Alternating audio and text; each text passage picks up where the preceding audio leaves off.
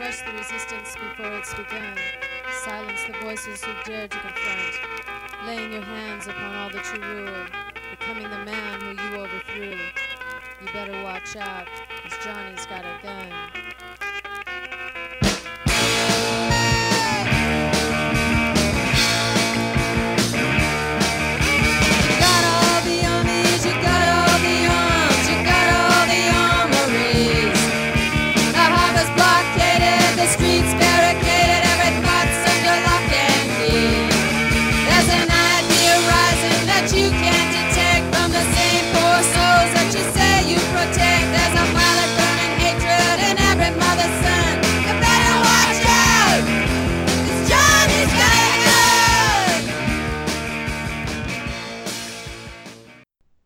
Welcome to the Posting and Toasting Show. I'm Drew. Schwinn's here. What up, Schwinn? What up, what up, what up, what up? And uh, we're not even going to do like an introduction almost at this point because like if you're not listening or you don't know who this is by now, like I, I don't know what to tell you. Jeremy Cohen, the better half of Knicks Film School. How's it going? You're here. It's going great. Yeah, I'm here. How are you guys doing? Uh, Doing well. doing all right. Just you know surviving as best we can. How does it uh how does it feel to be the better half of the Knicks Film School podcast? You know, I, I try not to let it get to my head. Um, I know it offends John deeply, so I uh, I just take it in stride. And um, John's John's a great guy. We work it out. But uh, yeah, it feels all right. Okay, I'm glad I'm glad that um he's okay with it. Like I worry about him. You know, like I don't know, you know, what's what do you think you like- could? What do you think you could trade John for, like around the deadline or something? That's a Ooh. good question. Um, I feel like some sort of uh, podcast host in just who's like similar level and maybe a second round pick swap. Second It's round like I feel like I get good talent replacing John, but I get the I get to get some sort of sweetener for you know like it's got to be somewhat even. well, maybe maybe you could get um maybe you could get JB back. Oh, that'd be yeah. a great idea. Yeah.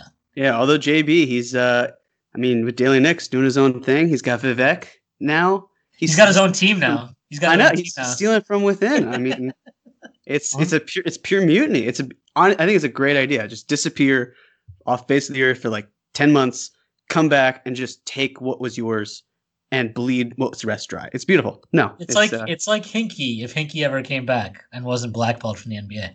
if yeah, if basically Hinkie and Gupta got together and recreated exactly what they did, um, but everyone just had amnesia or was too fucking stupid to realize that they could make a change. Yeah, pretty much. I uh I actually just finished that book like I don't know Friday maybe I was drinking and I finished it um because that is what we do now uh, in quarantine we uh get drunk on our own and we read books um but I finished it and like the end of that book just made me not have any interest in training for Joel Embiid. I was just like, nope, not interested in this fucking fat piece of shit that doesn't want to be great. Nope, not interested. Like, I can't, I cannot fathom rooting. Like, he's such an infuriating player because, like, he, he's like more talented probably than Patrick Ewing was because Patrick Ewing had like 9,000 knee surgeries um, and had to wear like 6 billion knee pads. But, like, like Patrick Ewing literally died on the court. Like literally just gave everything he had on the court for the team. So it's like, you know, I mean, I know that there's like idiot loser Knicks fans that are like, oh, like fuck you, you know, he choked. Like, all right, one, suck a dick. Two, also suck a dick. Um, three, I don't know, go fuck yourself. Um, but like, the, I, I just don't understand. Like, I could not, I could not get over it with Embiid like during that fucking end of the book because during the end of the book they go into like you know like all this his food shit. And it's like the guy is like he gained 60 pounds during the season? Like stop ordering four fucking milkshakes from chick-fil-a pal. Like this isn't hard stuff. And like you've got fucking people out here talking about he's the best big in the league and we should fucking say like we should trade the whole franchise for him like no like we shouldn't what we should do is trade the franchise for a good player that is worth that. Like Joel Embiid is not worth that shit. Like I don't. I'm sorry, I can't. I can't do that. Like this man had like tummy aches last year during the playoffs. I was missing games. Like no, fuck that. I don't. I don't even believe. I, I'm. He probably got that shit from eating all the bullshit he was eating. Like no, I'm not interested in Joel Embiid until he shows like over a full season he can actually be a legitimate like intuit player. And like in the book, they also go into this whole fucking thing about how like you remember how they used to like like there's this whole weird stuff going on with his minutes because like they are telling him like, look, we we're trying to like keep you on a minutes limit, and he's like, nah, fuck that. I want to play like, you know, I just play me like I have no injury history. And then like if he doesn't get played like that, he has like these fucking bitch fits in the media and shit. God knows what he's doing behind the scenes, but it's like, you know, I mean, like I don't know. That book just really drove home to me like how important it is that when you acquire a star, it can't like it has to be the right star. It has to be like the right personality. And if they're not the right personality, that works if they're like fucking LeBron. Like Joel Embiid is not fucking LeBron, okay? Like he is what is he? Like the third best big man in the NBA right now? Like that's great. I'm not trying to like downplay that, but he's the third best big man in the NBA. He's not like, you know, a once in a generation player. I mean, he could be if he'd stop fucking eating Chick-fil-A. Um like he was getting ready for a Jerry Springer special. But like, you know, he's more interested in getting that milkshake off. And I don't. I have no I don't know. Fuck Joel Embiid. That's it. That's that's the show, guys. Good talk. Okay, so what book were you reading? Uh tanking to the top. It's uh it's uh Yer I don't know, Yer Yaren? Yaron Weitzman, fellow Yeah. member of the tribe. Yep. Yeah, Jeremy's um I'm sure cousin. We're very we're very close. Uh, yeah, I remember Jeremy he, actually he taught me the- my uh, haftorah portion before my bar mitzvah. It's great. Um, so we get along great, and uh, yeah, yeah, Jer- Jeremy actually ghost wrote the book. I, I didn't want to lie. I lie. did. Yeah, you know, I, I figured like I needed some nom de plume. I was like, all right, I got to be. I have to have to have the Jewish charm in there, but it can't be my own name. So I just kind of, met, you know, like put two words together, and uh, that was Yaron. It was like Yaron, and then Weitzman. I just pulled out of a hat. There but yeah, it's a good book. I mean, it's definitely worth checking out. But like, I mean, the Hinkie stuff is pretty. I mean, actually, like, we- the Hinkie stuff actually kind of leads into like, you know, I mean, not necessarily directly, but like, it does tie into what you wrote about about like the idea of like how to build to like make your team attractive to stars. And I know for like, you know, process Twitter who like, you know, just gets off on like tanking odds. Um, like the concept of making yourself attractive for like free agency is some fucking blasphemous idea. But like, you know, I mean, the book does a really good job of like making sure it's understood that like what he did, like, you know, he he was really ahead of the game in a lot of ways in terms of just like under like realizing that there were so many stupid uh, teams in the NBA that didn't value picks and just like robbing them for them. So he's definitely ahead of the game, but that like he also fucked up plenty of shit. Like agents hated this guy.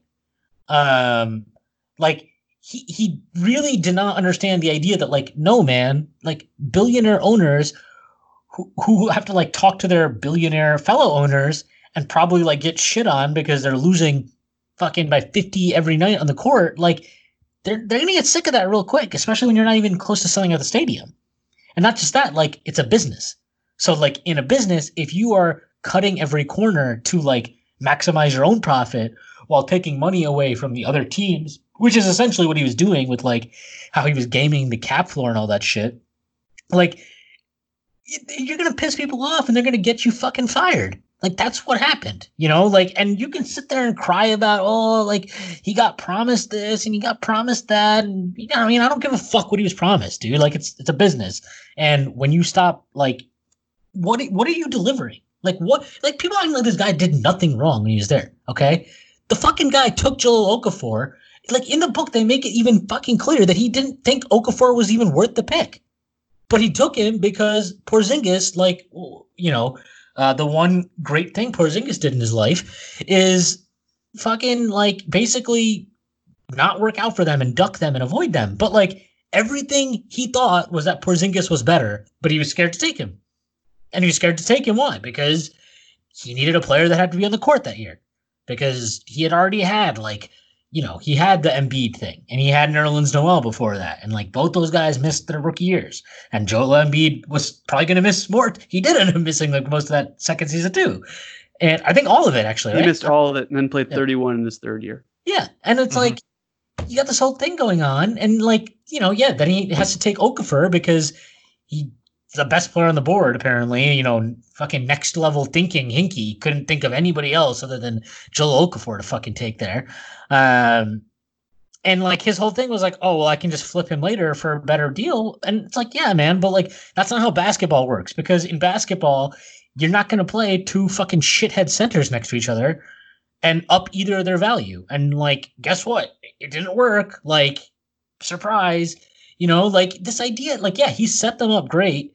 I still haven't heard a convincing argument for like he was totally gonna be the guy that that could take all the stuff he had built up in and like make them into this contending team. And like I find that interesting because in like a very ass backwards way, and like, yes, the Knicks don't have a Ben Simmons or a Joel Embiid level talent, which is funny after I just completely shit on Joel Embiid. But the Knicks don't have that level of like young talent. But like in a lot of ways, like in some fucked up way, like the kind of like Phil and Steve Mills fucking like regimes have left the Knicks with like a lot of like shit to work with. But like I don't think anybody really is convinced that Steve Mills was going to be the one to like take the shit and make it into something like good. Um so I don't know. I I think I've rambled for long enough, but uh, yeah, I guess somehow uh, Drew segue this into Jeremy's article. I will I- segue this into no, Jeremy. Stop. I will segue this Your this pod. into You're right. You're right. exactly into Jeremy's article. So if you guys are not familiar, uh, Jeremy does write occasionally for Knicks Film School. You can find it on knicksfilmschool.com or you can subscribe to it through the, your email, however Yeah. that specifically works. And Can Jeremy have decided Jonathan Macri email you every morning. Yeah, Jonathan Macri will email you personally. Like that's they don't have like an email platform. And Jer- Macri actually gets up at five o'clock in the morning and emails every single person who's subscribed to it because he has like, Individually, mind you. Individually, All yes. personalized emails that he Hey, just how are the crafts kids? himself. So that's what he does. So uh, Jeremy wrote he tied everything together with the idea of like building a team the the proper way and tying it all into um the decision because um racist misogynist Bill Simmons wanted to distract his racist um, and misogynist um, tendencies and personality by distracting everyone by like, oh yeah, LeBron wanted to join the Knicks Just, in uh, 2010. just one question for Jeremy: When you wrote this, did you run it by your buddy House? Um, and what were his and what were his thoughts on it? Just wondering. Buddy House? oh, you don't know? That's like Yeah. Bill Simmons' buddy. Like he always, Yeah. yeah, Joe he has- House. Joe I wasn't I wasn't the Grantland era. Grantland kind of wrapped No, around the he's time. He's on the ringer. He's not even on Grantland. I don't even follow the ringer much. But so no, the answer is uh, I am afraid I did not run it by Mr. House. Jeremy. Yeah, but is- House was on the Grantland stuff too. What about Jacko? Jeremy's like 25 going on 78. Yeah, I know. I go to the I go to the bagel shop to get my newspaper and my light and sweet coffee, probably. Yeah, I mean, like, also, like, fuck Bill Simmons. Like, I mean, it was a nice. I mean, none of it's. I, I believe everything you said, but like, I knew that. Like, we all knew this stuff 10 years ago. I don't know why it's a new story now, but yeah. Anyway, Anyway, uh, Jeremy, this- Jeremy. now this is your cue. Go for it. All right, yeah. So the, I think the big problem with Knicks fans, and I understand why, because Knicks fans have been um, hoping for so much, and expectations have just completely fallen flat so many times. It's this desire or this need to suppress the desire of finding a savior. I don't look at at free agency as inherently a bad thing. Um, I mean, we even found out today there was some report that Kareem Abdul-Jabbar wanted to go to the Knicks, and the Knicks didn't necessarily want him. Uh, so I can I can this is really funny because actually Bill Simmons in his book of basketball like has a huge segment like he, it's it's true like it's you know he has a huge thing on this about how like the Knicks fucked that up um But yeah, Mhm. sorry, go ahead. Right. But that was obviously Dolan's fault too, even before he owned the team. Oh yeah, definitely. that is the only reason why any player doesn't want to come here. No, it's it's the sort of thing where I look at it and everything I see about this front office indicates to me, yeah, there is a change on the horizon. They are looking to build through the draft if they can, if they have a high enough pick. But ideally, you look at this and nothing about hiring Leon Rose, World Wide Wes, Alex Klein, or even Brock Aller signify or suggests that hey, we're going to take this slow. And especially with the rumors now coming even more to a head of Tom Thibodeau. I mean, who knows? He could be the coach in a couple weeks. Maybe it's someone completely different. But if he is the coach in a few weeks, I mean, nothing about that says like, hey, Thibodeau, you're going to coach until you're 65. Uh, you, you're going to basically have this organic young team. I'm sure he would love that more than anything. But I think the biggest thing with this front office is it recognizes the power of the brand. And, and Steve Stoute talked about this too, where people kind of shat on the Knicks because like, oh, well, you know, it's the Knicks are never going to get a, a free agent until Dolan's gone. Uh, or how are they going to revive the brand if they keep sucking? Uh, simple. You stop sucking. You make concentrated efforts to get better over time. And it really just takes one season to completely change everything about the trajectory of a franchise. Uh, the Nets know it very well. They were a crap team. They picked eighth in 2018.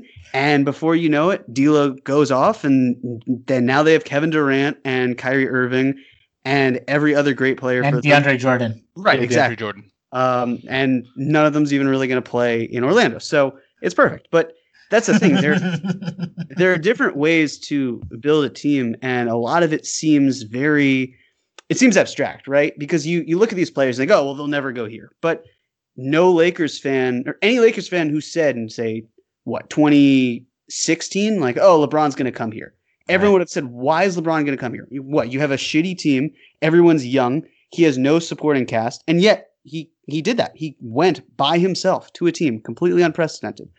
Or the fact that the Clippers they managed to appeal to Kawhi and then said we're going to trade everything in our arsenal essentially that we can for Paul George.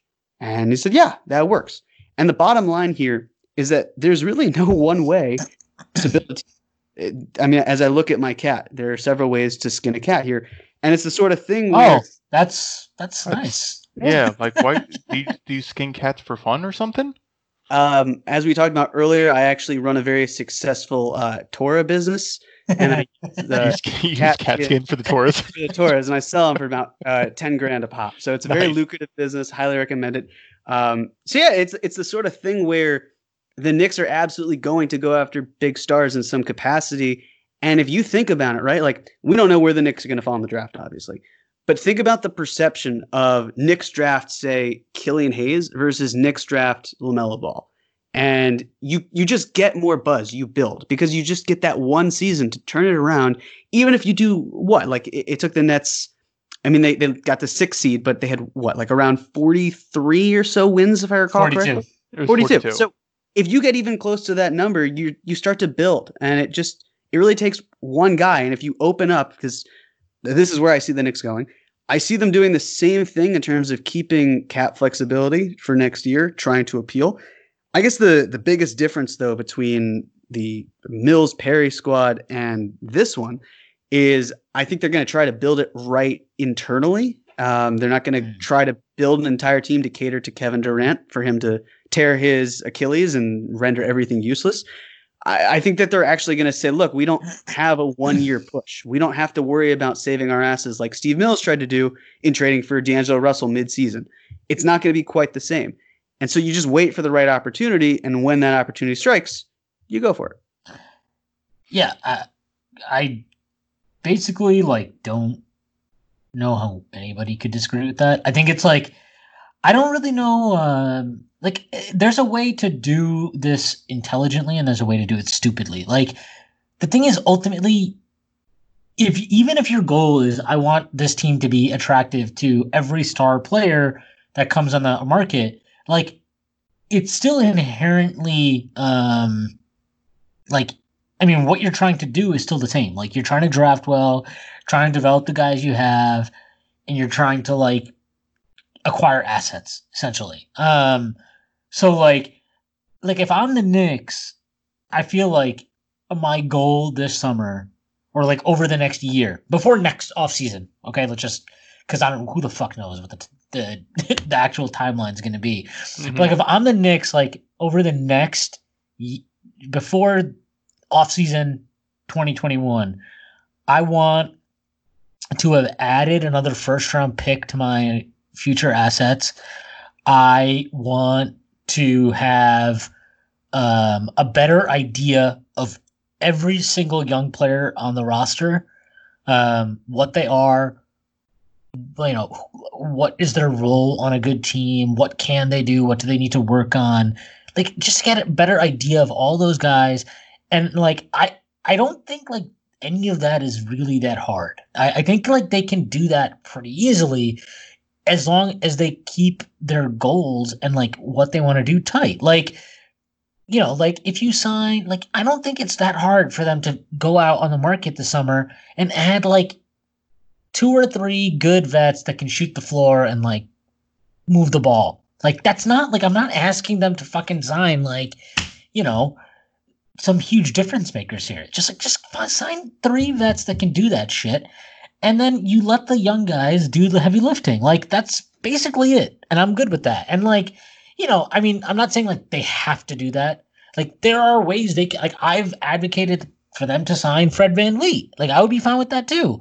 But I don't think they're gonna do that because I do agree with Jeremy that like they they seem to want to stay on this like they they like the flexibility I think is important for them, and I don't totally agree with that because I think it's a really limiting factor. Like this is something I brought up maybe two or three years ago, um, because I was like, they what they signed what was it Hezonja that one summer for like six and a half million? Is that right? It was like six or eight million or something for the like mid level, yeah. Yeah. Yeah. And I remember like I was like saying at the time, I was like, look, like I if I'm the Knicks, like I would take that mid level. I wanted them to sign Bjelica. Like I showed Jeremy the tweets a few months ago.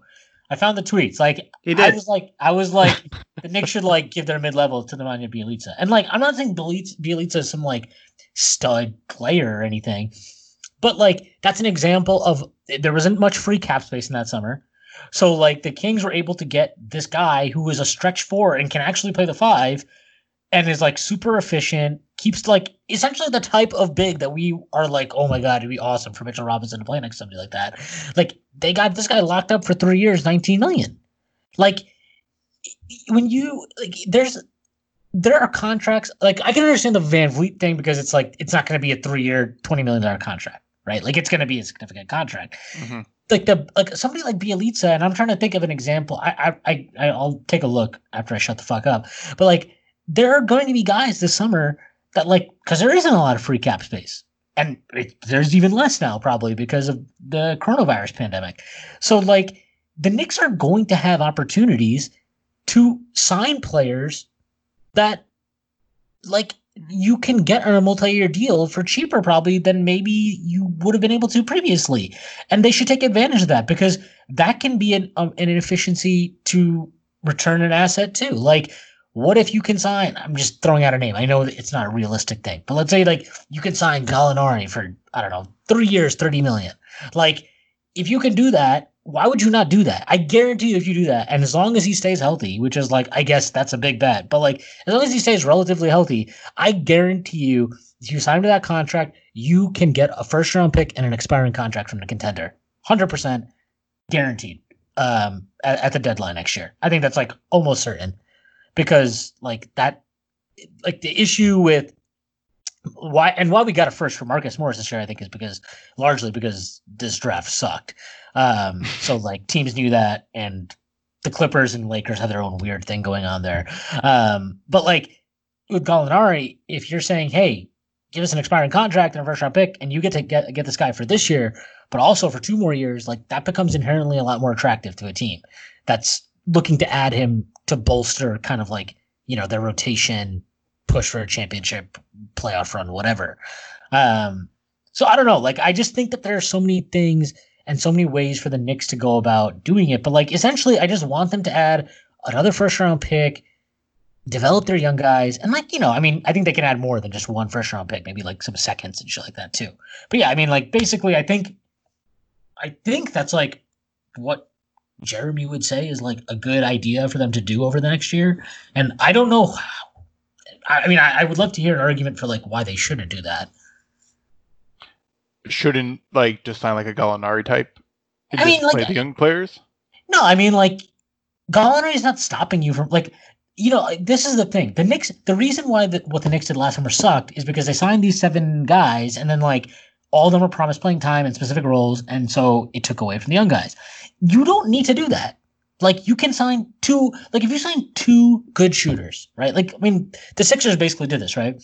They signed JJ Redick to like five hundred billion dollars for one year. Um, and like I forgot, maybe one other guy that summer.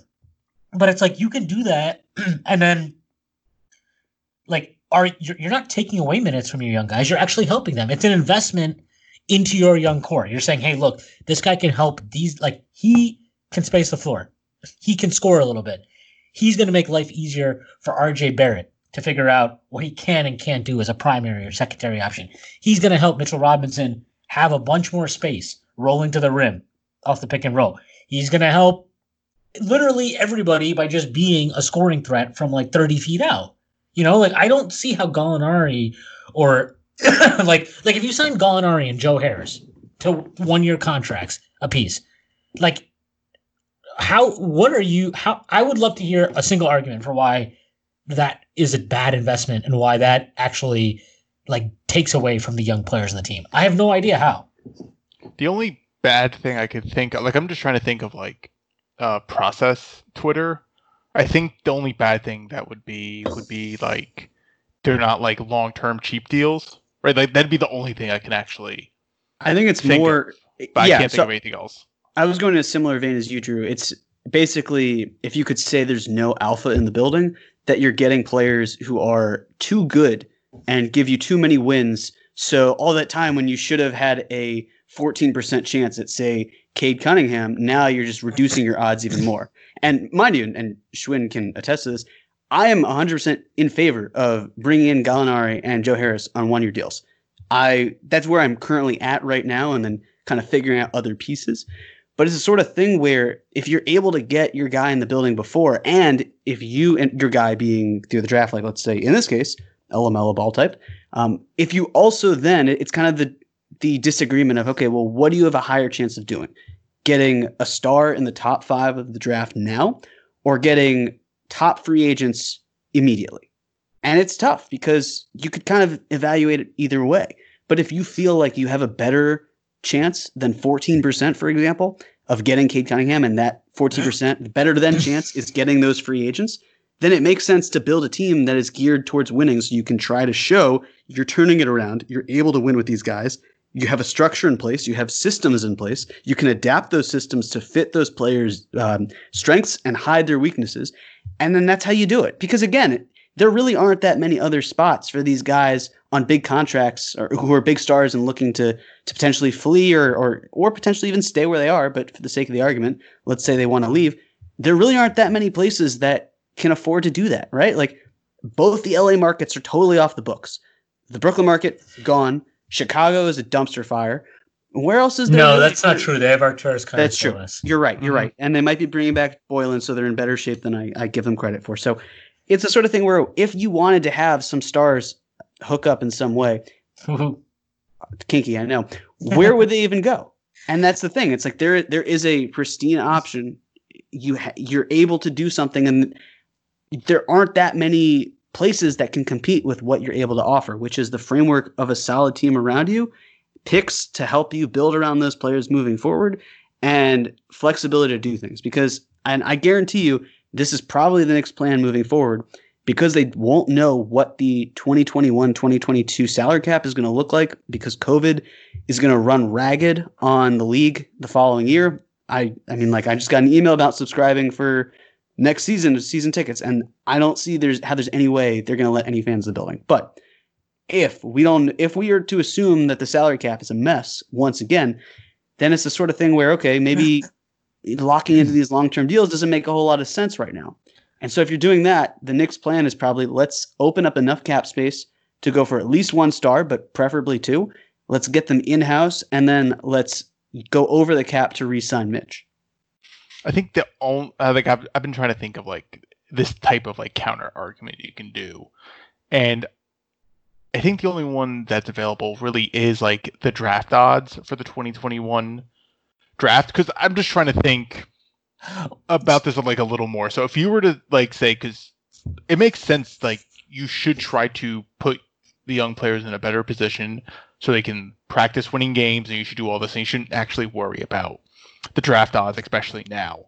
Like that totally makes sense and it's really hard to argue against. There's also part of me that's kind of thinking if this isn't like long term in any sort of fashion why not just field a tank team in a way and you have young players who fit and maybe not and even or even some veterans that probably more theoretically fit than actually produce fit in a way and just go all in on just relying completely So on the young players. Like that's the only like that's the only thing I could think of. And just So- like really play for the odds for 2021. I- I will say this: if Jeremy is right and there are no fans in arenas next year, the Knicks should do that then, because a big reason why I think anybody that's thinking the Knicks are just gonna like tank, you know, or like not necessarily. I hate you saying the word tank, but essentially like Yeah, no. just roll the ball out and let the young guys do whatever, but we're not going to actually like try to help them in any way with like our roster building this year. Um, like if there's ever a time to do that, it would be when there's no fans in the stadium because Dolan isn't losing out on ticket money in that. Like he's already lost out on the ticket money, right? Like it's gone. It's out there. There's there's nothing. No, a pr- improved product isn't changing that. Yeah, it's gonna hurt the TV odds probably. Maybe I don't know.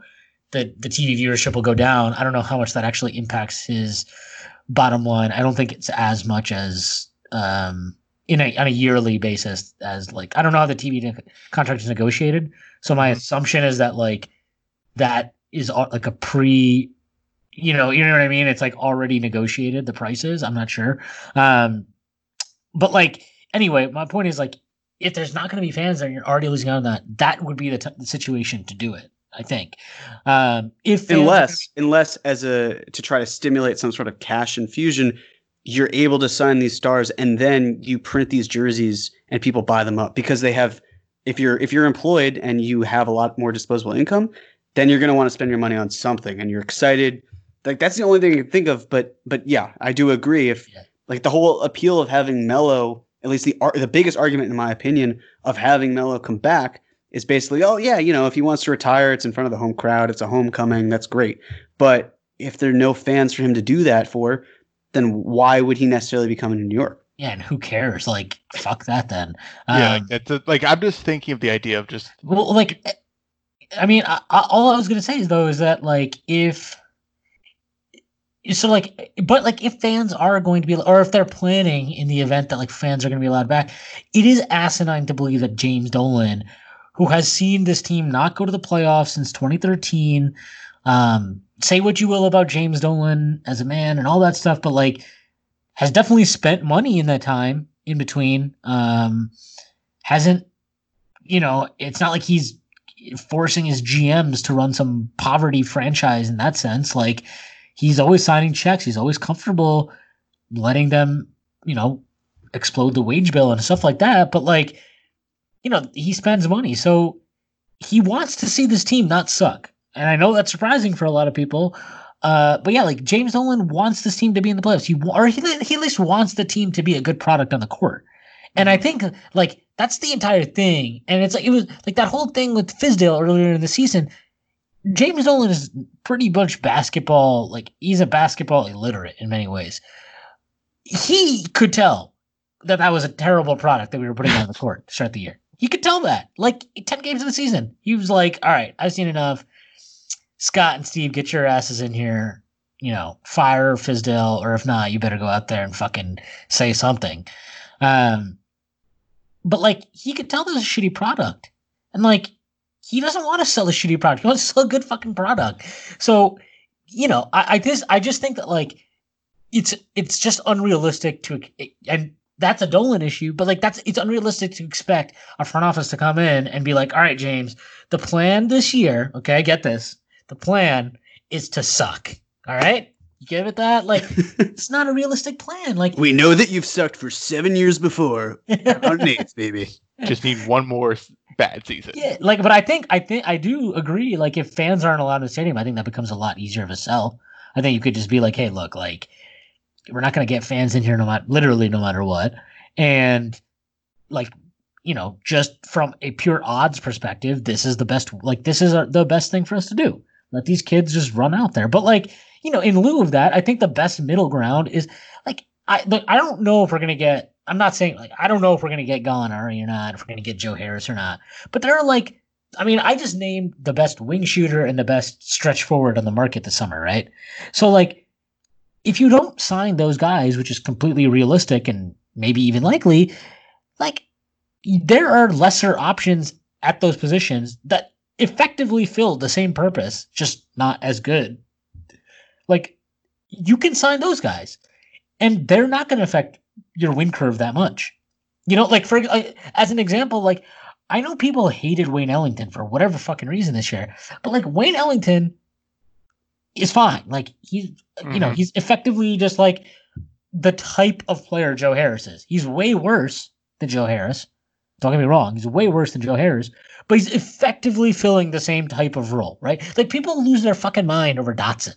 Oh my god, like the Knicks just did Damyean Dotson wrong, and like fuck, like you got to keep this kid because he's got a fucking you know chip on his shoulder, and the Knicks did him dirty, and all this. But like ultimately, like Damyean Dotson, he just fills the same type of role, right? Like Mhm. he's a wing shooter guy. Cool. Like we are overvaluing, you know, what he is because we had like, you None know, yeah, I mean, we had fucking Bobby Portis as our stretch four this year. Like, you know, like we were just a spacing deficient team. So like you're overvaluing, but effectively those guys fill those roles. So like if you get rid of the vets that you had to promise big minutes to, so like Morris and Elf and, and uh, you know, Portis and fucking whoever else. Bullock. Yeah, yeah. I mean, I think Bullock they'll keep just because that ch- option is so cheap. I would yeah, I would. That's definitely someone to bring back because he kind of fills like that that quote unquote shooter wing three and D type void who doesn't actually like a affect the thing. Like I, he's definitely someone they should bring back. Yeah, Yeah. and that that archetype is the type of player where you could flip him for a matching contract that's that sucks, and you get a decent pick out of it. Yeah, and like I- I- it just, I just think that like, essentially, like, oh, what do I want the Knicks to do? The Knicks need to add some level of playmaking, like on-ball creation, be that uh in the draft or in free agency, like a Goran Dragic for a year or something. Um, they need to add a couple of shooters, preferably one on the wing, and one as a stretch four. That's all I want them to do this summer. And I don't think that's asking a whole lot. And then like if they can also turn Julius Randle into some like like I, I think the one I just can't keep coming back to is like Julius Randle and Dennis Smith Jr. to Charlotte for like, you know, Monk and Batum and a couple of seconds or something. Like do that trade yesterday. You know, like I- I'm very fine with that. I don't. I'm pretty sure that works under the cap. But like, I just think that like, if you do, if you if you do that, you are empowering uh, whoever you draft this year in the lottery, R.J. Barrett, Mitchell Robinson, Ntilikina, Knox, like these guys, whatever you we all can think about who, what they all are individually. Like you're basically like putting the onus of doing the heavy lifting on them, and and then you're saying like, look, but like we actually have some shooters this year who will like let you do the heavy lifting and not you know spin into triple teams like Julius Randle or pass to nobody else but Julius Randle like Elfrid Payton and shit like that. Like I, I just think that that's the what they need to do, and I do I actually think that like that's ultimately what the general you know like path for next season is going to be. Um, whatever the specifics of it. I I'm just worried that they can't really move Julius Randle though. That's what I'm like. I don't really know how movable he really is in terms of like contract, team fit, need, anything like that. Like I'm just worried that there's a perception now because of how he played the first during like the Fizdale time like there's like a skewed perception of him, and he's not actually tradable. Like I'm just like I'm just trying to think of where he would like what team would actually want him. Yeah, it's possible. I would say that I think the one thing about fans of a team as well is we overrate players who are doing well and we then underrate players who are doing poorly. Because Julius Randle, uh, I believe, what didn't he average 19 and 9 and like 55 true shooting percentage under Mike Miller?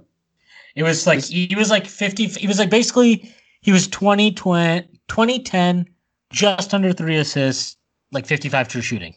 Yeah. Under Mike Miller. So, you know, I mean I looked it up once there's like I don't know, there's like five other guys in the NBA that basically did it over the full season. Yeah, and it was Granted- like yeah, but it was like guys like Kareem doing like 13 and 15 and like, Well, like 30 no, no, no, no. I, I'm saying this past season. It was like Oh, five okay, other yeah. guys that did it.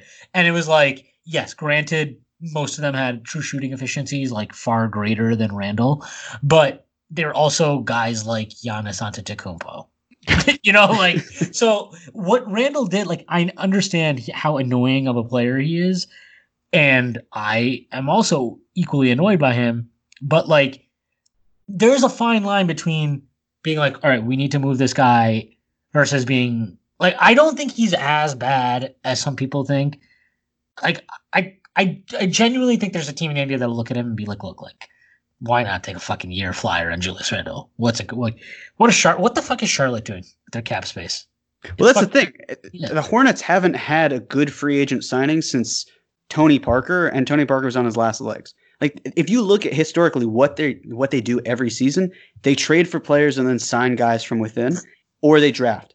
They really don't do that much else. So if you've got a team like the Hornets, and Julius Randle doesn't have to do that much, he basically just has to fill the Bismack Biyombo role and do a and for a little bit more, and it's perfect for them because they can either say we don't want anything to do with him after one year and it costs them four million dollars and they have so much cap space that it doesn't even matter because again they don't sign anyone. Or they could then say hey this is actually working. Let's bring him back. Yeah he's a little expensive but hey again we have a ton of cap space and we don't spend it on anything. So we can do that because I, I get the sense that and look it wouldn't be wrong for them to take on a salary dump but i feel like we as fans tend to just be like, oh yeah, the team has cap space. They'll just they'll take them on, on a mammoth sam- uh, salary dump and it's fine. And it's like it just teams don't really do that that often, especially last year when we thought that it was going to be an entire summer of teams just dumping salaries right and left. There were only two, really. There, there were only two deals that went down after 2016, and that was the biggest spending time of paying garbage players that we've ever seen. So if that only happened twice, Shout out the odds Joakim Noah. Yeah. exactly. Then the odds of it happening in excess now, especially when the salary cap's only going to get smaller and teams are going to want to figure out how they can build their team properly. And by properly, I mean adding talent. I mean, sure, you could say that every team wants to add talent differently, and maybe in this case, it would be taking on a salary dump. But I just don't think that that's going to be as big of a deal as we've thought it was in the past. Maybe some, you know, some team that is dying to get out of the tax bracket dumps someone, but I just don't see it quite like we've pictured it before. Yeah, I mean, I just think that whole like obsession over that like market is so weird. Like, uh, I and Memphis Kleinman. Uh, what is Zach? Is it Kleinman or is it Kleinman? I think it's just climbing. Kleinman, I think. Okay, whatever. Um, he like look, he's done a good job there. Uh, I'm not gonna deny that, but like, you know, people lost their oh, he got the salary dump, he got the first round pick for Iggy, and uh, like, okay, great, like I'm happy. One of those existed. Um, two, if you want to count the Harkless thing, and I'll buy you a cookie if you really genuinely can tell me that you think Pat Riley was gonna give the a first round pick to the Knicks to to take the Moharka salary. like, I'll give you a cookie.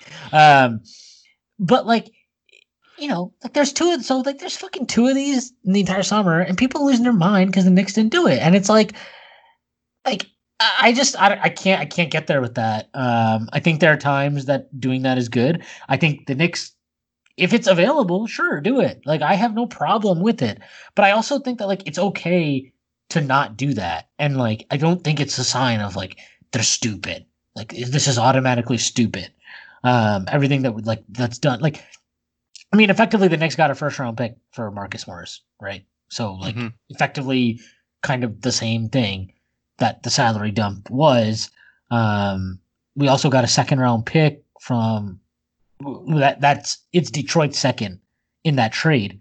Um, the Clippers had it. They gave us Detroit second in the 2021 draft, which again, like we've mentioned several times, is allegedly like like the 2021 and 2022 drafts are supposed to be just stacked. Um, 2022 specifically because it's the double draft. So like if I'm the Knicks, like that, like specifically if I'm the Knicks, I am trying to get a pick in that draft. That's what I want. I'm trying to get a, another first round pick or seconds or something. I'm trying to get picks in that draft because it's going to end up being like this one year f- fluky thing where it's just a loaded draft because you're going to have high school kids coming out. Um, so I don't know. Like I, I'm, I, I just uh, with with all this stuff, it's just like the Knicks. The one really positive thing that I can say about Rose so far, and I don't even know if this is for sure, but like I think it's a good sign that he brought in somebody like Brock Aller into the front office because from what I have gathered, his entire thing is like playing the asset game and turning contracts and finding contracts that he thinks can like provide more trade flexibility and essentially help net future assets. Um, so like, you know, we'll probably talk about this fucking loser sometime later in the in this podcast. Um, but like, you know, waiving Alonzo Trier, who is a piece of shit and sucks at basketball. He's not actually a piece of shit. He just sucks at basketball. Um, and signing the greatest cheerleader of all time, Theo Pinson, like a contract that has an option that's later that they don't need to exercise until much later. Like, I just think like doing things like that and bringing in a guy like that, I, I feel like the Knicks, it's, I'm cautiously optimistic the Knicks understand that like, that like even if their goal is we want to sign Giannis, okay, like stupid goal, but let's say that's their goal. Um, if that's their goal, like I think that they understand they have to go about it in a different way. And I I think like I feel like that's essentially what Jeremy's article was about was like look, like there are dumb ways to go about signing like trying to like get stars and then there are smart ways to go about doing it. The Knicks have to just do it the smart way and not the stupid Knicks way. Yeah. No, they have to. They just have to focus. I would just say collecting the assets with the draft and just diving everything they can into young players because it's basically the the best option to like as a as a failsafe. Because if you don't sign anyone, you could just like, all right, well, who are these young players? We'll just build around them and continue going from there and constantly like accumulating different first round picks and you're drafting players and doing all that until something eventually does like the, the other shoe drops in a way like that's they have to do that now like i feel like it, this is the point now like there's no i don't want like hopefully there's no turning back for them because that's the thing they have to do moving forward the only way they're going to get a star player anyway so Yeah, I feel like the one key component of that trade that you left out, Schwinn, uh, in my opinion, the best component was the fact that Scott Perry secured uh, the ability to swap picks with the Clippers. It's five through thirty protected, but god damn it, what a suave move by Scott. Yeah, it's it's the sort of thing where look, I feel like I feel like we'd be doing a disservice if we didn't just say who the players that they're going after in 2021 is. It, like you could see the Popper rumor, right? And I talked about this a little bit with John, but it's it's like all these fans got so upset because Popper said that the Knicks probably want to get Kidd in the building because they think it'll lead to a better chance with Antetokounmpo, and I 100% believe it. Like, why is that so hard to believe that the Knicks would be interested in the best player in the NBA? I, I understand that you know it's like okay, well that's not a reason to bring in Kidd, and I wholeheartedly agree. I don't want Jason Kidd. I don't want him anywhere in the building anymore.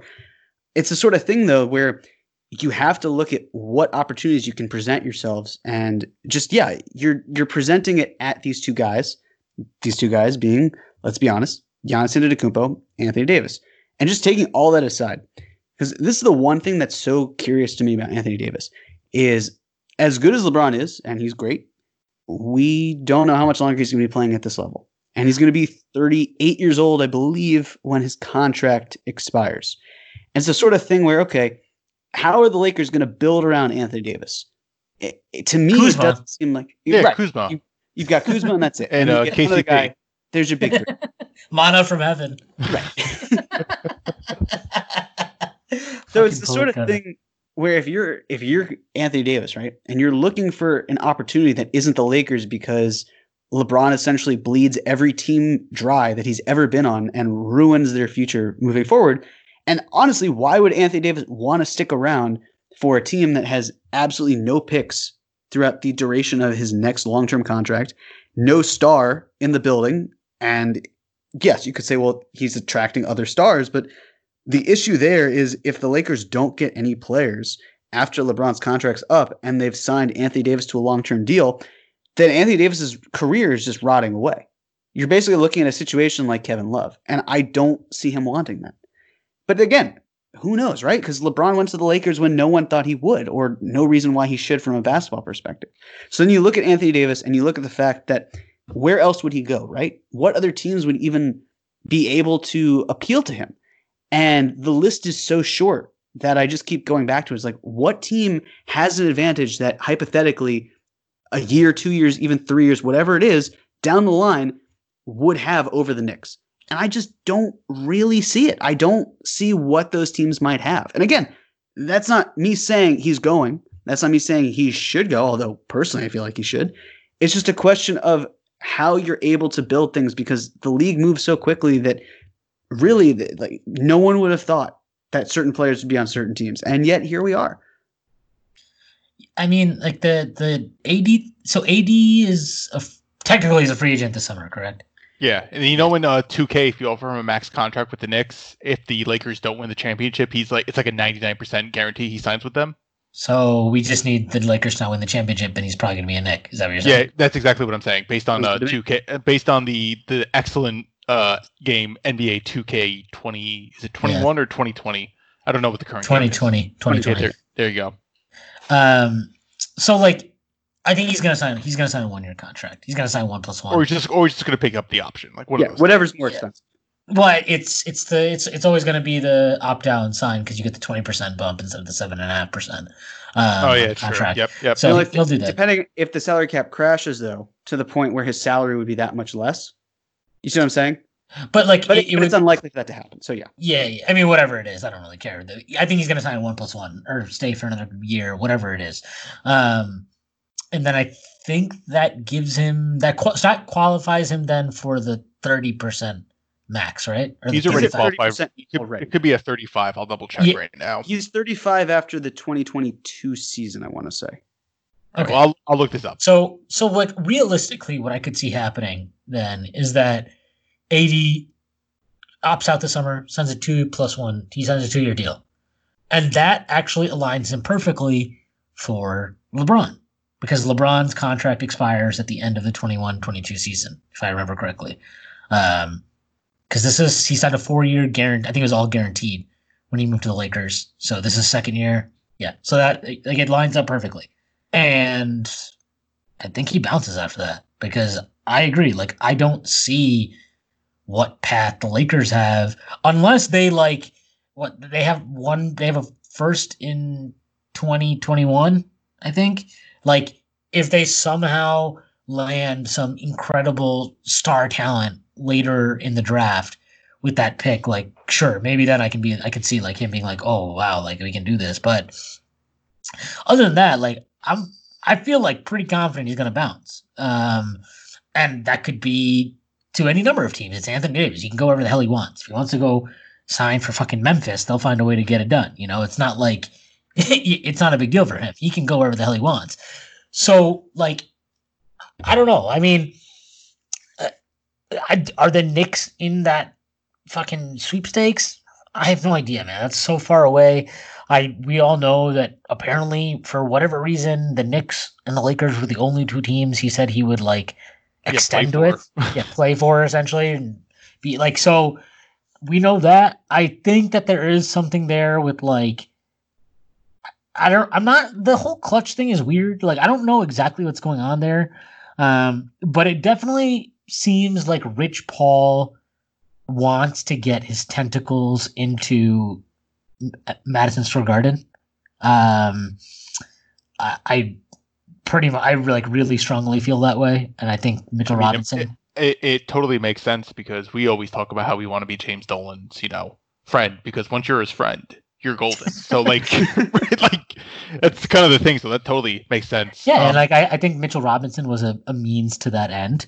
Um, like I just, I just, I, I, it sounds it's so stupid because it's like people will like take this and be like, oh, you think they're gonna sign Anthony Davis? I don't, but I don't think that like it doesn't matter if I think that if, even if I tell you they're one thousand percent not gonna get Anthony Davis, it doesn't change the fact that like I still think they need to do the same things. Like the things that will make them attractive to stars are the things that will help them rebuild. Like they're the things that will make them a good basketball team again. So like that's all like I, I don't think this stuff is like it's not like running against each other, right? What runs against each other is being like, we want to develop our young core and then Not starting five vets. Like that's the shit that like doesn't make sense. Saying we want to be attractive to star players does not mean we're trading everybody right now and Ntilikina pack your bags, Knox pack your bags, everybody but RJ Barrett and Mitchell Robinson pack your bags. Like that might be ultimately where it goes, but it's not where it starts. Like that it's I'm almost positive and I feel very strongly about this. Like I really like last summer, if you like I think Scott Perry, if if Kevin Durant and Kyrie Irving are like we're ready to sign, I think Scott Perry is like literally giving Ntilikina away to any team that's willing to give him a top 59 protected second round pick. yeah, like- pretty much. I, I, I think that's like 100% for sure. And like, I just don't see these guys operating in the same way. Like, I, I really think that for this next year at least, we're going to get like the functional version of what we should have done this year. Um, like, I think we're going to get that this year. I, I think that these young guys are going to play a lot more together. Um, I, I, I, I'm pretty strongly about that. Um, I also I also think like, hey man, if you believe that the Knicks have interest in like Donovan Mitchell, which I definitely believe the Knicks have interest in Donovan Mitchell, they're not going to trade Frank Ntilikina. It's not going to happen. Like because like they they already fucking learned. They like I think if anybody gets this, it'll be like Leon Rose and World Wide Wes, right? If you want to get a guy to want to come to your team, you don't trade his best friend. Look, the, the Nets just did that with DeAndre Jordan. They wasted over a tenth of their cap space on DeAndre Jordan because of the fact that he's their best bud. And it makes total sense why they would do that. I think it's a stupid idea, but that's the price of, you know, that it comes with the devil. It's, it's the pact you make. And and I think that what you're saying in terms of Rich Paul, it makes a lot of sense why he would try to infiltrate MSG because it's something that he really hasn't been able to do a good job of. And Mitchell Robinson is probably the best bet in terms of what he's able to do. But yes, with, with Anthony Davis, the big thing to me is we could talk about connections, but there are so many things that link the Knicks to Anthony Davis that it just makes so much sense why they would target him. Like, yes, you talked about the fact that he had the Knicks and the Lakers that he on his list of preferred teams, and that's where he I love sign. that he, I love that he called it a list, by the way. Right, So exactly. Two teams. Yeah.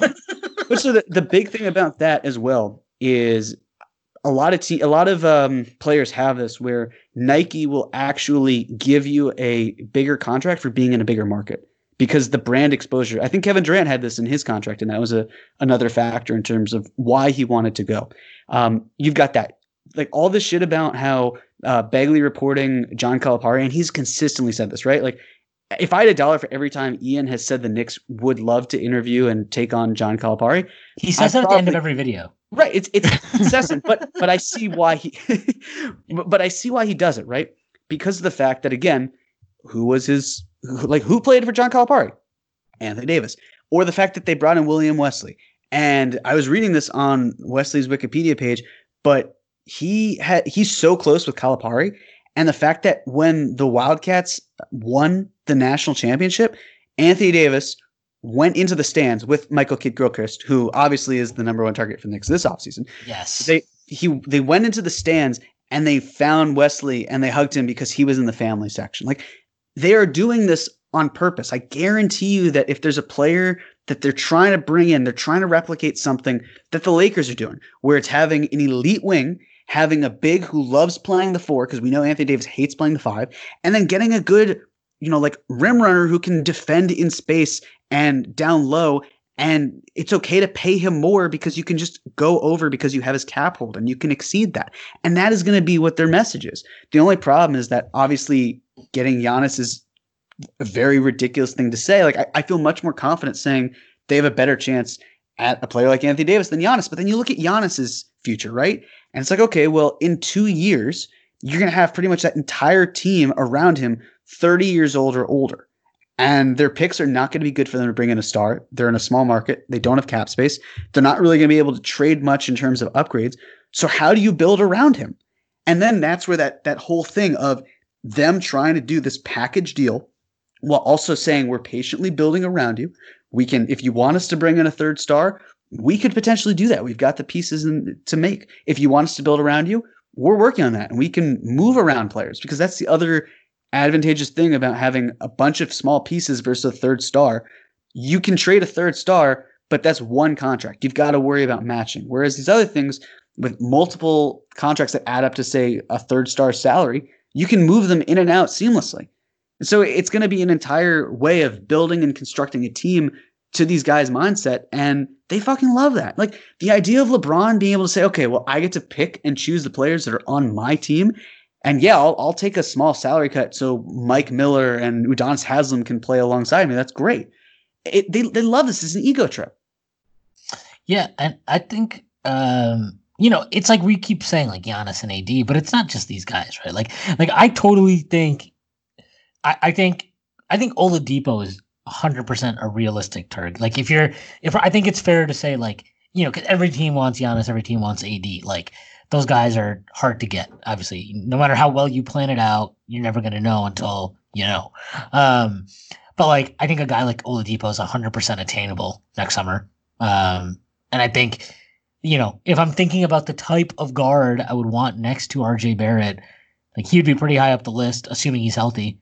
Um, you know, like he's not a true point guard, but he can create. Uh, he can space the floor. He can move RJ down to the three while he plays the two. Like he can kind of play the one a little bit too. Like I just I see Oladipo as the kind of guy like when the Knicks Nick and don't get Giannis because like they're not going to get Giannis, I can see like Oladipo moving into like becoming a prime target for them, right? And like, is that smart? Is that like I don't know how to answer stuff like that because like, like I probably wouldn't sign Oladipo. He's what twenty eight. He's basically only had one elite season, um, and then he had this weird patellar issue. What is that? What it was? Mm-hmm. Yes. So like yeah, it was a lower leg thing. Yeah, so like that took away basically a full calendar year, and now he's back, but maybe he won't be in the bubble, which you know, good for him. Um, but like, I just you look at like that 21 summer, and there's not a lot. There's actually I think that free agent class is super overrated. Oh, but like, is. yeah, but like you look at like you know the guys that are coming out then, and like Jeremy just mentioned, like yes, there are a lot of teams that have cap space, but there aren't a lot of teams that have the type of cap space the Knicks are going to have. Um, like the Knicks aren't gonna like even if they decide we're gonna pay Mitchell Robinson, it's not gonna happen until that summer, and they're not gonna pay him until they use up their cap space. I promise you that because and, cap. Uh, just to interject, I think that while I expect them to pay him after 2021 because he'll be a restricted free agent, if the Knicks want to create an, a situation where they basically have him on a lower cap hold and increase the amount of cap space they have in 2022, all they have to do is just pick up his team option. And then they say to him, look, we'll give you an even bigger contract.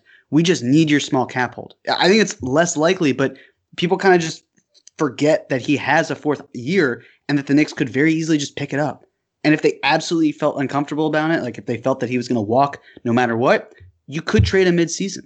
Again, not the most ideal situation, but it's not like he has to have a contract after his third year.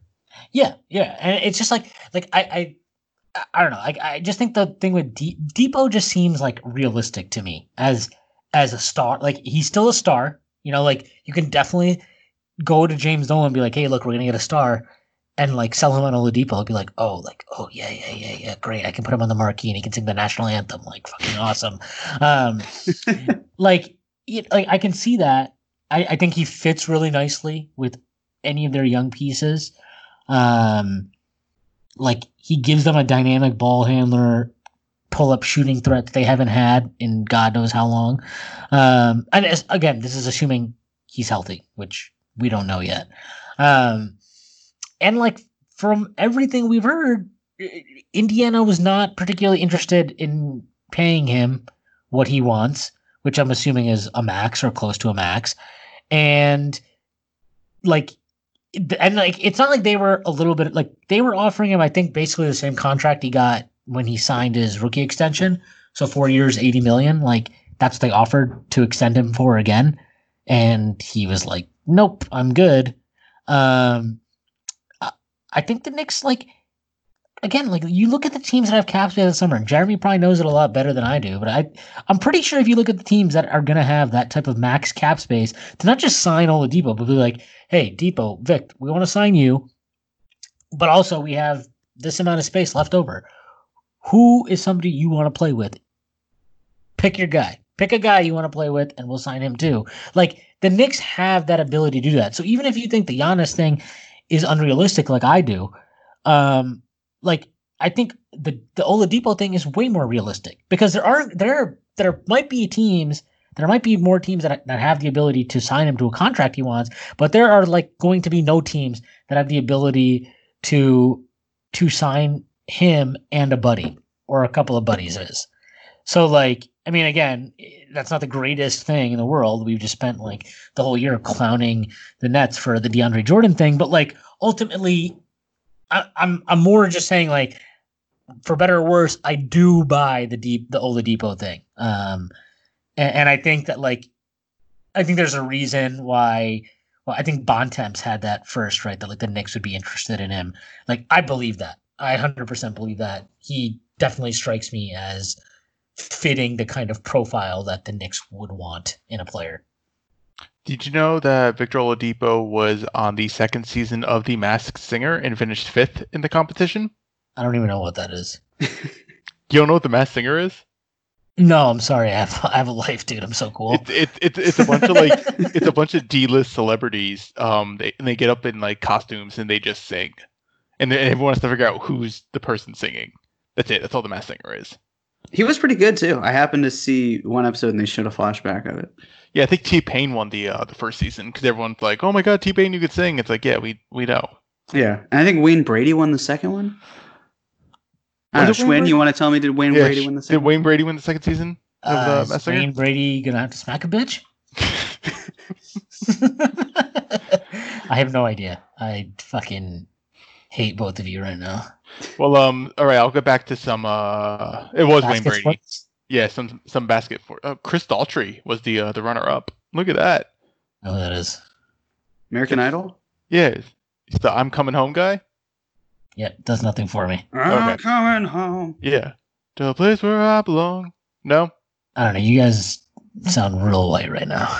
I mean, that's what we are. that's what we are. We're we're Just pretty. embracing it. Yeah, no, it's just like it is what it is. Like, what do you want? What do you want us to do? Um, just to circle back with uh Anthony Davis, he will have the 35% max in the 2022 off season. Okay. Yeah. But, I mean, uh, like, yeah, I mean, why would he? There's no way he's going to sign a long term deal before that. Then, No. like, why the fuck would you? That's ret- that's just beyond stupid. And let's let's also kind of just float this while we're on the subject. I think this is getting a little bit less realistic as we go on.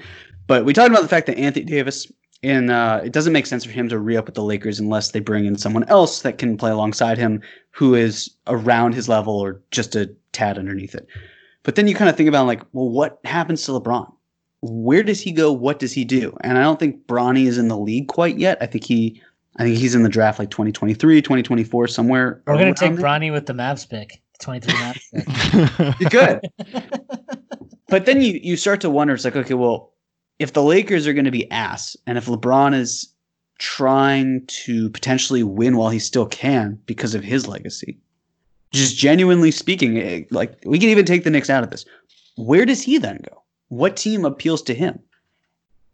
And that's the I- sort of thing where okay, you, you dig a little bit deeper, and then you think, okay, well, you go back to the clutch argument and trying to figure out what happens there. I I I, I don't know. I don't know where he goes after Los Angeles because I feel like he would have to leave to go somewhere before Bronny. Well, he's definitely not going back to Cleveland. I think No, that- that's for sure. definitely out of the. And then it's like he's not going to go to fucking Boston. All right, like that's Yeah, that like that's not happening.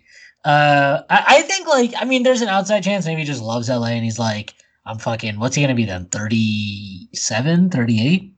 Yeah, he could. They could be- just- he'll be- he could stay at Lakers. To be honest, I mean, like it's not like I mean, Like, I, Lakers I is still a pretty attractive place in terms of just players just like, hey, just just come to live in LA. It's like okay, fine yeah, me. I mean, it depends on what he really wants to get out of that final stretch of his career. I'm assuming he's still gonna be like desperately trying to get up to six championships because uh he wants to be Michael Jordan really badly, but he won't because Michael Jordan was better than him. Um, but like, yeah, I mean, I, I don't know. He, I mean, he probably if he's still chasing Jordan, then he's gonna go somewhere he thinks that like he can Gives win him a and shit. chance to win. Yeah, yeah, for sure. That could be the uh, the Atlanta Hawks potentially with uh, Trae Young, John Collins, Cam Reddish, Kevin Huerter. Kevin Huerter. I'm pretty sure it's actually going to be the Tyler Herro led Miami Heat. man, fuck Tyler Herro, man. I'm so sick of this fucking guy. Like, he just shot really well from three basically to start the year, and like, you know, Yeah, it's pretty much it. that's, someone- that's what he like, which is fine. Like, I liked Herro as a prospect. I was higher on him than most people. I also think that like, you know, like, I mean, he's not JJ Redick as a shooter. Like, and I, I know, and I know people are like, he has off the dribble game. It's like, all right, man, cool. Like, so you're talking about Bojan, but like you're talking about like Wisconsin Bojan Bogdanović. you know, like what do you want me to do with that? Like I'm supposed to, like that's a nice piece. It's a nice player. Not really sure why I'm, you know, throwing a parade for this right now. But, you know, Pat Riley still getting it done, baby. It really is. Someone I forget who it was on Twitter, but someone's like, How can Tyler Herro be like the corniest player in the league when like Enes Kanter and uh, Kyle Kuzma like exist in the league? I forgot who Dude, Grayson. Allen is in the NBA and Tyler Herro's more like he's cornier than him. Yeah, like it's kind of shocking. Like That tattoo he got was ridiculous. I wanted like he should. I hope Jimmy Butler just. I think I hope he goes full Timberwolves practice on him next time he sees him. Well, they're just gonna like dump him in like the Miami Harp or whatever it's called. It's just like we're done with you. Just like he, he- Jimmy Butler can't be happy about that. There's oh no- yeah, they, there's this whole thing about uh, Jimmy Butler in in the Weitzman book too, and it's great. I like really appreciate how much of a psychopath Jimmy Butler is. Um, like truly, truly. Um, I like. I just forgot how insane that entire thing was. That like he showed up to practice late, and then he ref- like apparently Thibs was like get trying to like tell him like couldn't practice, and I guess like Butler just walked out there with the third string guys, and at that point like you know nobody can really like tell Jimmy like, like get the fuck out. So you know then he just goes on to pr- and proceeds to like completely just destroy KAT and Wiggins and is like screaming at Scott Layden, like, you know, you fucking need me. You guys can't win shit without me. He's fucking apparently telling KAT that he's gonna fuck his girlfriend. Um yeah, just like a lot of really vicious, horrible, mean stuff that in any other job would be like super frowned upon and probably get you blackballed from playing anywhere else again. But in the NBA, people are like, that's the kind of personality we need. That's that's why Thibs gave him like so much of a chance. Like it makes sense now, right? It's like, oh no, like he shot horribly, but it's like, don't worry, he'll be fine eventually. Like he just he just fit like Thibs and him are like the perfect marriage. Which is God, fucking Jimmy Butler. I kind of wish we do had. I do wish Jimmy Butler was on the Knicks for like these type of uh stories where we just like talk about it's be like this guy's awful, but it's also it's very entertaining because we're not the ones experiencing it. No, in I any mean, fashion. I mean, it's it's. Is it great? No, but like, I mean, I think you need assholes I think every NBA team that's great needs an asshole. I think LeBron's been an asshole a lot of times. Um, You Like- got to be. yeah, like I, I, this idea that like you're gonna just, you know, like, oh, Jordan was mean to teammates. Like, yeah, and he won six championships. So like, like, what's the point here? What, like, what's the goal? Are we trying to be the nicest team to exist, or are we trying to win championships? And it's like, you know, people can talk. Like Tim Duncan's a great teammate, great teammate. He also like didn't talk to Tony Parker the entire first year he was on the team. Fact, like you can look this up. He did not talk to him. Did not say a word to him the entire first year he was on the team. Like That, that seems like it's such a Tim Duncan thing too. Like But just like I'm just not talking to you. I don't have time for you. Yeah, and it, but it's like, it's like you know, you need assholes, and the Knicks, you know, and you need the right type of assholes, right? Like the Knicks have not had the right assholes. The Knicks have had like, you know, like Melo wasn't an asshole, but Melo was like did his little like political stuff, like oh, like I'm gonna not try for an entire season because Phil Jackson's being mean, and like you know, he just did like I'm not going to try because Mike D'Antoni doesn't want to give me the ball at the pinch post 25 times a game. Like, you know, which is fine. Like this stuff happens in the NBA. It just it is what it is. But like, it, you got to get the right assholes. And like, you know, a guy like Jimmy, yeah, he's an asshole. Yeah, if you have fucking players that that that can't handle that, it's to go poorly. And like, I, that's a risk you run. But like, if you put the right guys around him, you get him in the right environment, like you know, from everything we've heard in Miami, is fucking great. He seems to love it down there, even though they're never going to win a championship. Like he's happy. Um, I think, you know, all their young guys seem to get along with him and shit, and like they all get to the gym now apparently at like three in the morning because he's fucking psychotic like that. Like, I don't know. I mean, there is value to that kind of stuff. I think from the way RJ Barrett's been described, I don't know if he has an abrasive per I don't it doesn't seem like he has a very abrasive personality like Butler, but um I mean he's also a rookie. We'll see how he grows into it. I, I think maybe in three or four years, if he's got has a Julius Randle type on his team, he'll let him know where him. Yeah, I mean I think he'll let him know where you should take that shit. Um I feel like the Knicks just dumped the best asshole they had. In Alonzo Trier. like you keep Trier because he's an asshole. And yet that's what drove them to madness. Oh, Is um is is it was that your segue? Was that you trying to like become the the main host of the Knicks Film School podcast by like inserting yourself right there as a segue? Yeah, I just boomed John so hard that I just became the number one host, I guess. And also, I'm looking at this Tyler Herro tattoo, and it just it just really looks like someone like etched the words "no work and no check" into his skin with a Why- knife. Why is It that looks even the awful. tattoo you get? Like, what? Like, really? That's the one. That's what you chose to put on your body. That's it's such like he's young, right? Isn't he? That's definitely Yeah. like he's not but he's not young enough what I was gonna say, like that's the type of tattoo you go that you used to go to like the village for when you're like fifteen years old and you start going to like tattoo shops, tattoo shops, and you're just like, Can you do this for me? Are you gonna get in trouble? Didn't do this for me? They're like, Yeah, sure, whatever. Come on in. It's you know, it's twelve o'clock at night. Like that's the type of tattoo like a fifteen year old gets. Yeah, or LaMelo's too, even uh, like oh, the bird.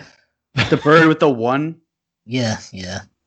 But LaMelo's great. Future Knick. Um, unlike Alonzo Trier. Yeah, so who Schwinn and I have more or less avoided this topic on the past couple pods because like ignored, ignored, is- ignored it because we're just Yeah. like we don't really want to talk about it but i think it's time to discuss the fact that the Alonzo trier era is over and just time to reflect a little bit about him and i gotta think it's a little com- i don't want to say it's complicated but like he did have like you look at it like his rookie year and you're just like oh there's something potentially there and then they just threw away everything. Granted, we know he's not like he wasn't good or anything. Like he decided to stop playing defense. He still played the same way. He didn't embrace any sort of like team ball unless the game, unless all the possessions like filter through him. So like it, he wasn't he wasn't that type like good team type player. But there is like part of me that's like I do wish he had like he played a little more too at the same time because like I didn't want to watch the other guys play. But I'll let you guys um say your pieces. Um, fuck Alonzo Trier. I don't care about him. Uh, he's not a friend of the show. He is not an acquaintance of the show. He is not somebody I would ever want to have on the show. Um, I think he played probably some of the most brain dead, self serving brand of basketball I've seen in a long time. Um, it was like, I don't know if you guys remember when we were up on the Celtics 3 0 in that series, and then in game four, Melo was like so desperate to be the hero of the game to like sweep them on the road. I think he shot like 10, it was like 10 of 37 from the floor and we lost. Like it was like that, except Alonzo Trier played like that every day. Um, and for I- shorter minutes too. Like it wasn't over like prolonged. It was like ten for thirty-seven in five minutes of play. and it's like I, the what the thing I didn't okay so like his whole thing was like he's he could create his own shot. And he can he can create his own shot. Like that's a really valuable skill. Um nobody can deny that. The problem is like if you you have to like hit certain thresholds. And like if every time you're touching the fucking rock you are bringing the offense to a halt you have to be a certain level of scorer. And you have to be able to create your shot with a certain level of ease to warrant that. Okay? Like say what you will about Carmelo Anthony, but like there was stretches of his career where even though he brought the offense to a screeching halt every time he touched it, like he was absolutely worth that type of leeway because you could field elite offenses around Carmelo Anthony. And he was an elite offensive player. Like Alonzo Trier's not an elite offensive player. Okay. He's a fucking guy. He's a jag. And he played like he was fucking James Harden. I think as uh friend of the show, James Mercedes said in Slack once upon a time, like you play like fucking Harden, but you are I don't know, like five percent of what James Harden is, maybe. Like yeah, maybe maybe five percent. yeah, like, like he he doesn't do anything other like if you're gonna be this like kind of center of the offense solo like type player and everything is going to operate around you, you're gonna slow everything down, like you have to do way more with those touches and you have to provide value way like in, with those touches way more, way, way more than Trier did. Like wasn't a high assist guy, wasn't getting he wasn't even like a particularly great scorer. I think what was he like 56 true shooting? Yeah, somebody can look Oh. that up. Like Yeah, he he, was fifty-six true shooting this rookie year. Yeah, and he was 23. He's not old, but not young really. Like not not a guy that you're like I mean, what was the upside with Trier? That's what I want to know. Like what the hell was the upside with this guy? Because he couldn't defend, never showed any inclination to defend. He kept getting stupid turnovers because he couldn't keep his elbows tucked in when he drive, elbow people in the fucking head all the time. Um, he didn't really do a good job of key. Like he was good at hitting Mitch on lobs. That's but like that's literally the only type of pass I saw him throw. I'm pretty sure all of us can hit Mitch on lobs. Right. And it's like like I just don't see the the major upside. And it's like people are like, oh, I can't believe they gave up on him. I'm like, I'm I'm happy they gave up on him because to be honest, like I think he's a player that just takes away like he sucks the oxygen out of the room with the way he plays off. Like the way he plays, he sucks the oxygen out of the offense. He takes up so much of it. And it's like like I mean, I I mean people were pissed off watching Julius Randle take touches away from RJ Barrett. Like I think those people should be forced to live in the fucking alternate universe where we where we start Alonzo Trier for fucking 50 games like Fizdale apparently had a brilliant idea of doing game 1. I would I want to see that world. And I want those people I, I don't want to see that world. I want those people to live in that world. Because I can promise you he will drive you more crazy than Julius Randle ever fucking did.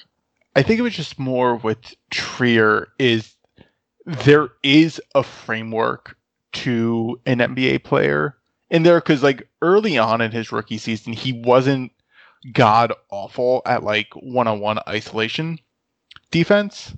So at least you had something like that. There was definitely a framework. Just his playing style was so counterintuitive to I would just say any type of winning basketball outside of the Rockets, just given like their roster construction. It's just like you can't play him because he was. I don't know how willing he was to actually do the um like all the stuff Wayne Ellington did. I think that was always me saying like if Alonzo Trier played like Wayne Ellington, then he's like then he's gonna have like a, a decent NBA career as a bench player. But he constantly refused to play in that style, t- coming off screen, spotting up, and doing all this stuff. Because I think he like he does have the capability. He can't do it. No, he can't do it. He can't. You, like people can shit on what D- Dotson. I'll give you an example. Dotson is a pretty okay movement shooter. He can't do like he cannot come off a screen at the speed Wayne Ellington can and shoot like that. Okay, and Dotson is somebody I would much rather play than fucking Alonzo Trier. Oh, absolutely. What I'm Right. saying is Trier never put in the effort to play a certain style, like that type of style is what I'm. I'm saying I don't think he can. Like I think it's actually like, I, it's hard to do that. Like it's really hard. I mean, what His you best moments, his best moments, it felt like were bailing out Fizdale when Fizdale didn't have a plan. so so he like, wasn't a playmaker, but he could improvise enough where he could get the Knicks into a position where at least he's scoring. And but then it's like you know, if he's not scoring, then what the fuck is he doing? Because sure, you could say he could grow into that playmaking role, but what have we seen that has inspired? he can't grow into a playmaking role. Like that's something I, definitely like. That's definitely was never going to happen. Like he I just doesn't have the vision to be a playmaker. I was- that. I was like pretty into Trier early on. I was like, wow, like the Knicks definitely got a steal here. And I, I like, I mean, to an extent, I do think that they got a steal in the sense that an undra like he has NBA level talent for sure. So you get that with an undrafted guy, like that's a win. But I would say within maybe after like the first half of his rookie season, I was pretty out on Trier because it was just so obvious. Like I, I just didn't see the growth. And it's like I remember looking I remember going on to the Arizona Wildcats SB Nation blog and reading through some comments they had on Trier. And it happened to be like after that report came out about um Hardaway Jr. and Burke not like getting along with him. I remember reading the comments on it, and it's just a bunch of people being like, Yep, figures, sounds exactly like Trier. He did the same thing with Markkanen, he did the same thing. I'm like I'm like, oh, all right. So like, you know, this isn't like his first rodeo. Like he's done this multiple times before.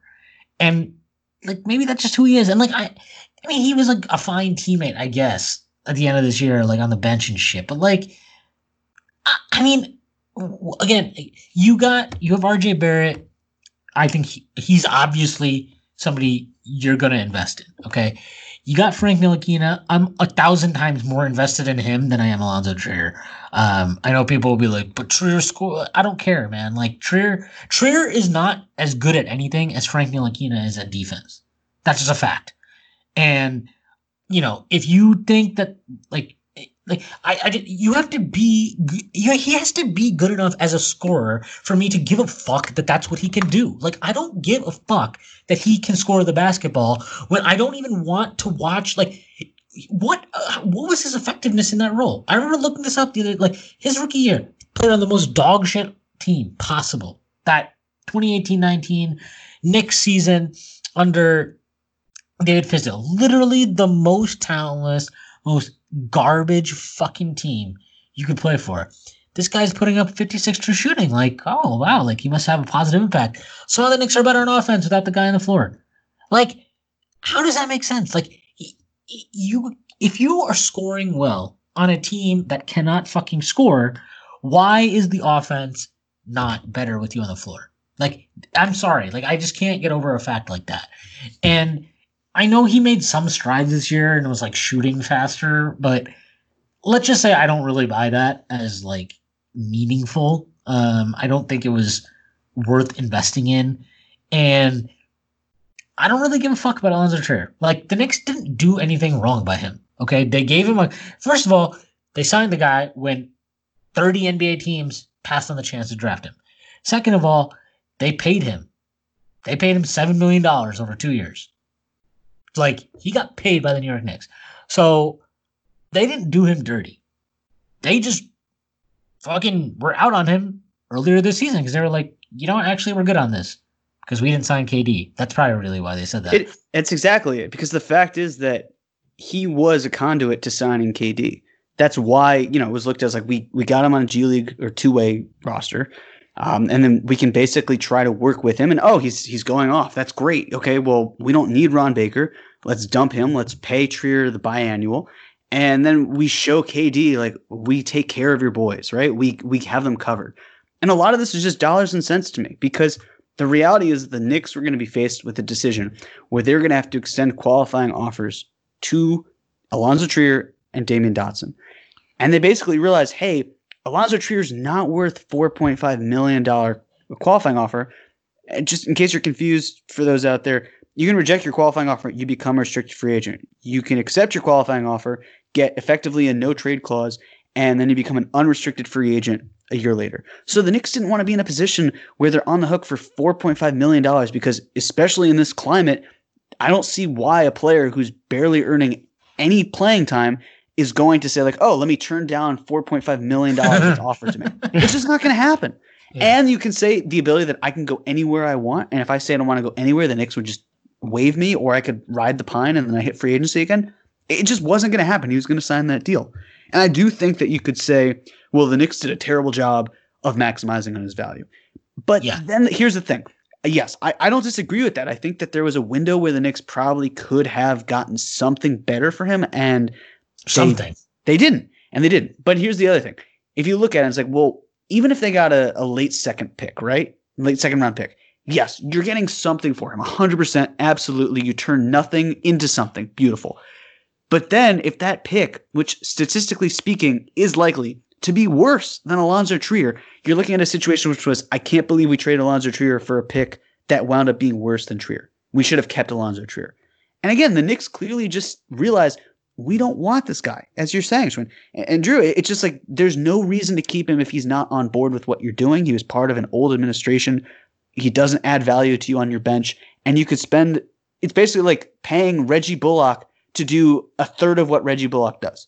And why would you even do that? It just makes no sense to me. And there was a report that the Cavs could have picked up Alonzo Trier, but apparently the money and the years didn't work out. And we don't have the specifics on it, but you look at it, it's kind of like, okay, well, maybe there's a reason why other teams aren't pouncing on this guy. Maybe it's because they look at him and he fits a very specific need. And that need is just not really necessary, especially on a good team.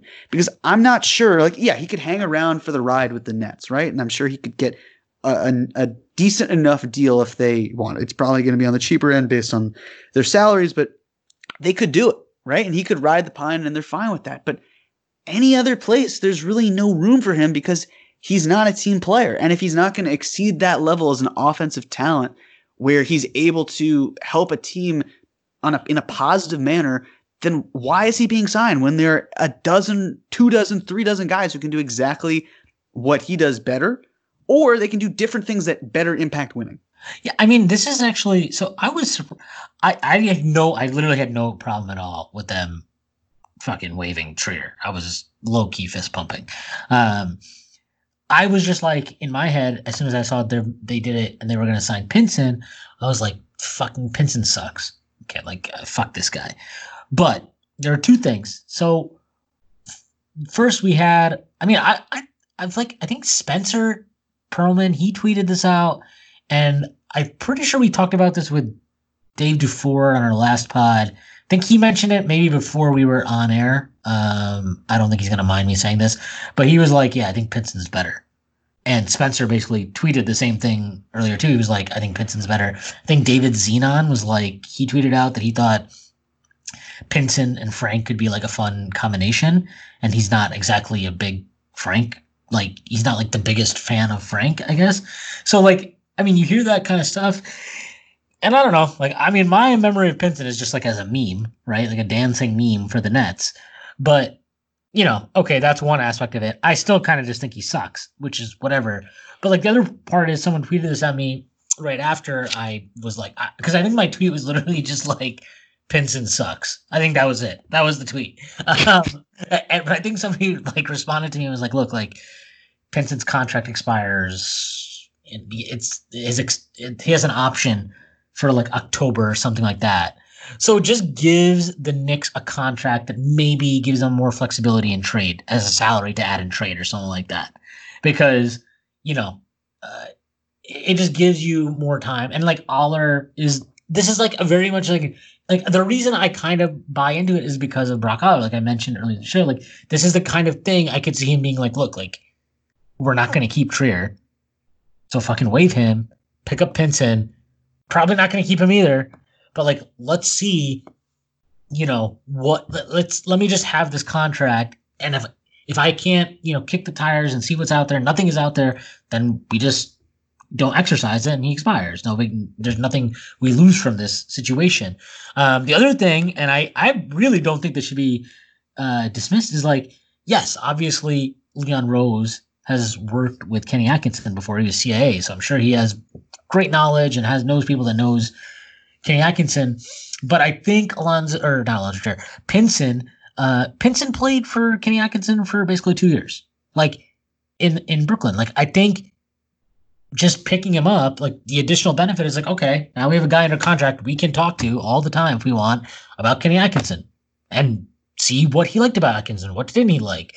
What were good things? What were bad things? What were things he changed over the course of his time in Brooklyn? Well, what didn't change? What would you like to change? Like, you know what I mean? Like, I just think mm-hmm. that there's actually upside to that move beyond just like the con, like beyond, you know, you're talking about you're talking about a 14th, 15th guy in your roster. How much upside do you really think is there? Probably not that much. So, like, there are other ways to get value from players and assets in this league. And like, you know, I don't know shit about Jared Harper, but would it really surprise you if Jared Harper gets a shot in the next next year and he ends up being a more useful, functional, fungible player in lineups uh, than Alonzo Trier? It wouldn't to me because apparently he's like, I mean, just from looking at his highlights, he looks does not look like a ball pounding ISO scorer. Um, so I don't know. Like I just I I cannot understand people getting worked up over that, and I just think it's stupid. And I think Alonzo Trier is going to have a great career with Guangzhou. And you know, the, the Knicks also did exactly that. Like what they did with Pinson taking on that contract, they did it last year. They had Billy Garrett, Jenkins, they had Yeah. Ellenson. Like it's basically just creating potential ammo that you could use to grease the wheels of a trade, or you just cut them loose, and it's no big deal whatsoever. Um, and I honestly hadn't thought about that factor in terms of Pinson and just doing more due diligence. I think that's that's a really smart idea. If they're hopefully they're able to to pick that up, but uh, and just like because you mentioned Harper, the way I looked at getting Harper because he is on a two way, but his the way his contract works is that he is a restricted free agent next year. Yeah, I just look at it like, okay, well, that's basically your Dennis Smith Jr. Dennis Smith Jr. replacement because you can get him for absolute cheap. Like I, I don't see the Knicks doing this, and I think you could probably tie it back with relationships and with Sam Hinkie. But one of the things in tanking the top that um, that Weitzman talked about was Sam Hinkie had these deals called the Hinkie Special, which Yeah. is just basically trying to sign these really shitty players. Uh, well, they weren't that shitty, but like trying to get guys who were second round picks or or really just diamonds in the rough that he felt. Uh, getting them to sign four year deals, like the the cheapest amount option, and it pissed off a lot of and agents. and it would be like the last two years, last three years would be like should be like the first year you get your money, and then the last three years would be non guaranteed. I think Yep. that's I think that's the contract. He he basically like Covington was a was one of those guys. Yeah, and the, one of the players who advised it, who basically said, "I'm not going to do that," was KJ McDaniels, who got a really nice deal from the Rockets one year later because he Yeah. signed a one year deal instead. So it's sort of like just being able to work with people and have these good skills that are communicate communicative and trying to get the best out of these situations and building a foundation of of trust and good faith. And that's the big thing here. We're trying to kind of building the team and and uh, I guess just to again tie it all together. It's just you need to to start somewhere, and it's okay to start small and, and build out gradually. But again, you have to start at that one place, and being able to maximize your options and being able to work positively with the people that you'd have to be around.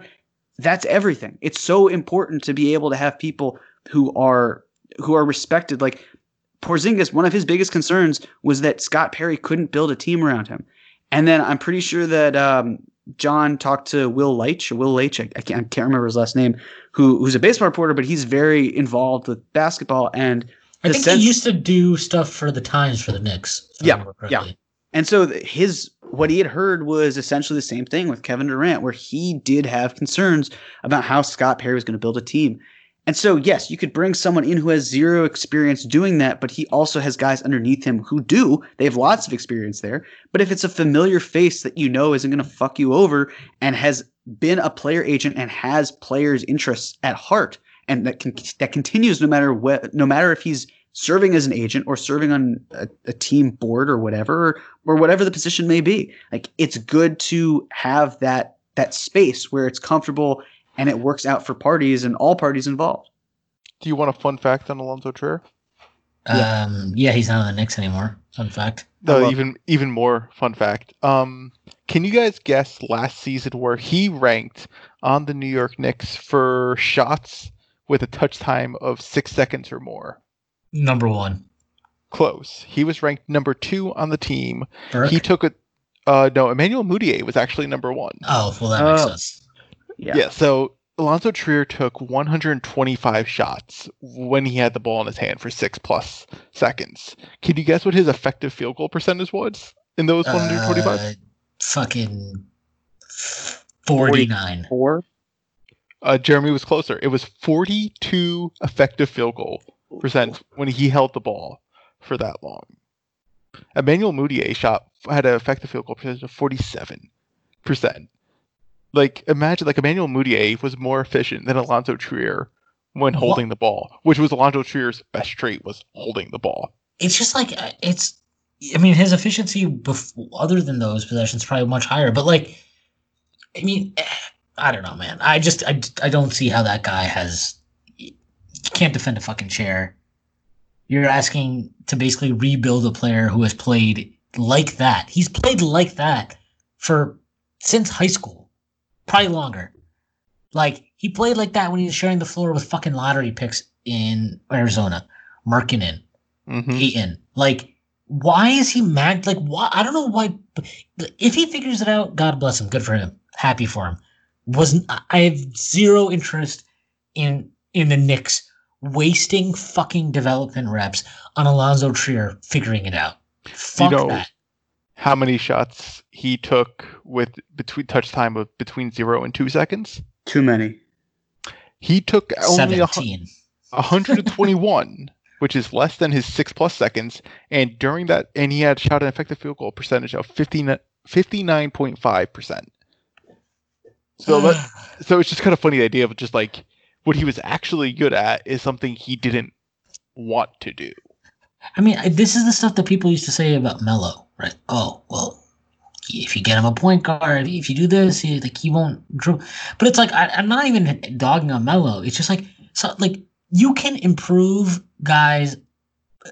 There's like marginal gains to be made within the context of what a player is. Like, like one thing, like Melo got better at just being a volume three point shooter, right? Like, like he actually got volume three point shooting up as he m- moved on in his career. Right. But like, like, but there were still plenty of times where he would have an attempt, like a, a chance to take a nice catch and shoot in rhythm jumper. And what would he do? He would catch the ball, get into the triple threat, do his fucking 9,000 jab steps. Like, like that's what he is as a player. That's you're not going to change that. You can you can reduce the amount of times he does that. Like you can reduce the amount of times Alonzo Trier dribbles around for six seconds and ISOs to death. But like, guess what? That's what he's gonna do. And we saw this shit. Like, you want a great example this? The Kevin Durant. Kevin Durant is an he's an ISO player. He can say whatever the fuck he wants about like, oh, I want to play in basketball, Shangri La, and You fucking know, he, he experience plays basketball. ISO in the mid range. Yeah, That's Kevin Durant. That's what he is. And like when he went to Golden State, sure, there was he tried to fit in and and he did fit in for a little bit. But like if you you know you watch the games, you followed that team at all, you read the quotes and all this shit, like everybody knew that as time went on, he became less and less like buying into the system and more and more like playing like Kevin Durant. And that's fine. Like he's amazing. If if Alonzo Trier was Kevin Durant, do you think any of us would give a shit how many times he dribbled the ball and took a shot for more than six seconds? Yeah, no, no one would care. Like we would not care. We'd be like, uh, yeah, but we'll figure it out. Like, it's fine. We'll, we'll figure it out. Like he's not Kevin Durant. He's not even fucking like I don't know JJ Barea. I, I wish he was JJ Barea. Yeah, he's That'd definitely awesome. not JJ Bird. Like he's yeah, he just he really isn't like an NBA player. He's not like a rotation player. Like that's not him. He's not that player.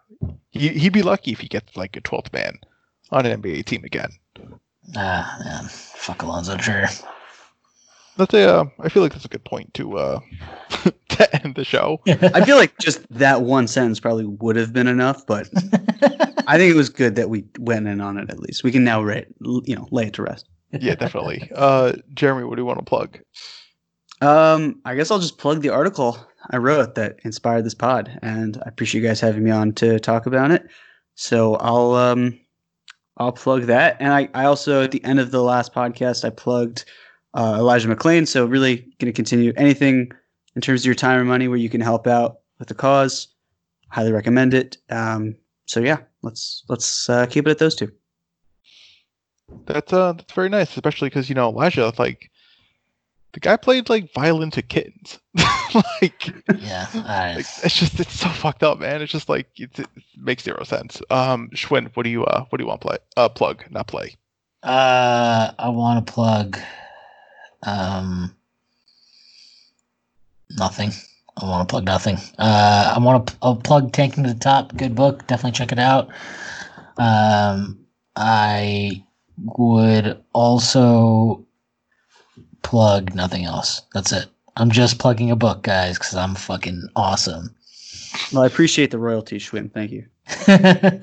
Um, Unsolved Mysteries uh, rebooted on Netflix and is out. I haven't got a chance to watch it yet, but you know, Unsolved Mysteries is legit. So that's what I'm plugging. Just go watch some old Unsolved Mysteries. That's it. See you until next time.